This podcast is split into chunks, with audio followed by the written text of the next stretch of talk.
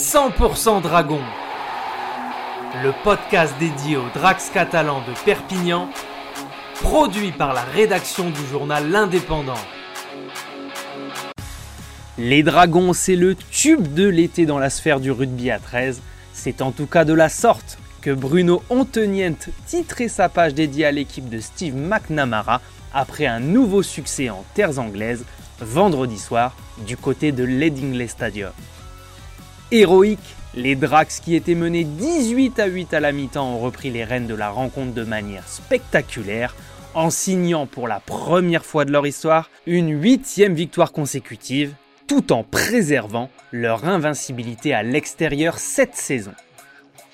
Avec 11 victoires sur 12 possibles, c'est un début de saison plein pour l'équipe de Bernard Gouache qui conserve sa place de leader de Betfred Super League avec 91,7% de victoires dans lesquelles James Maloney a une nouvelle fois été un grand artisan en sonnant la révolte catalane pour un service à Matt Whitley et un autre à Mike McMicken 3 minutes plus tard.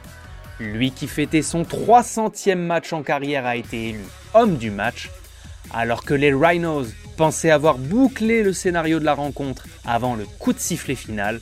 Les Dragons ont frappé un grand coup vendredi dernier avant de recevoir deux nouveaux leads à Gilbert Brutus dès vendredi prochain. L'équipe de Richard Agar est désormais prévenue et ils auront fort à faire face à une équipe de Perpignan en pleine confiance qui trône depuis plusieurs journées sur le toit de Betfred Super League.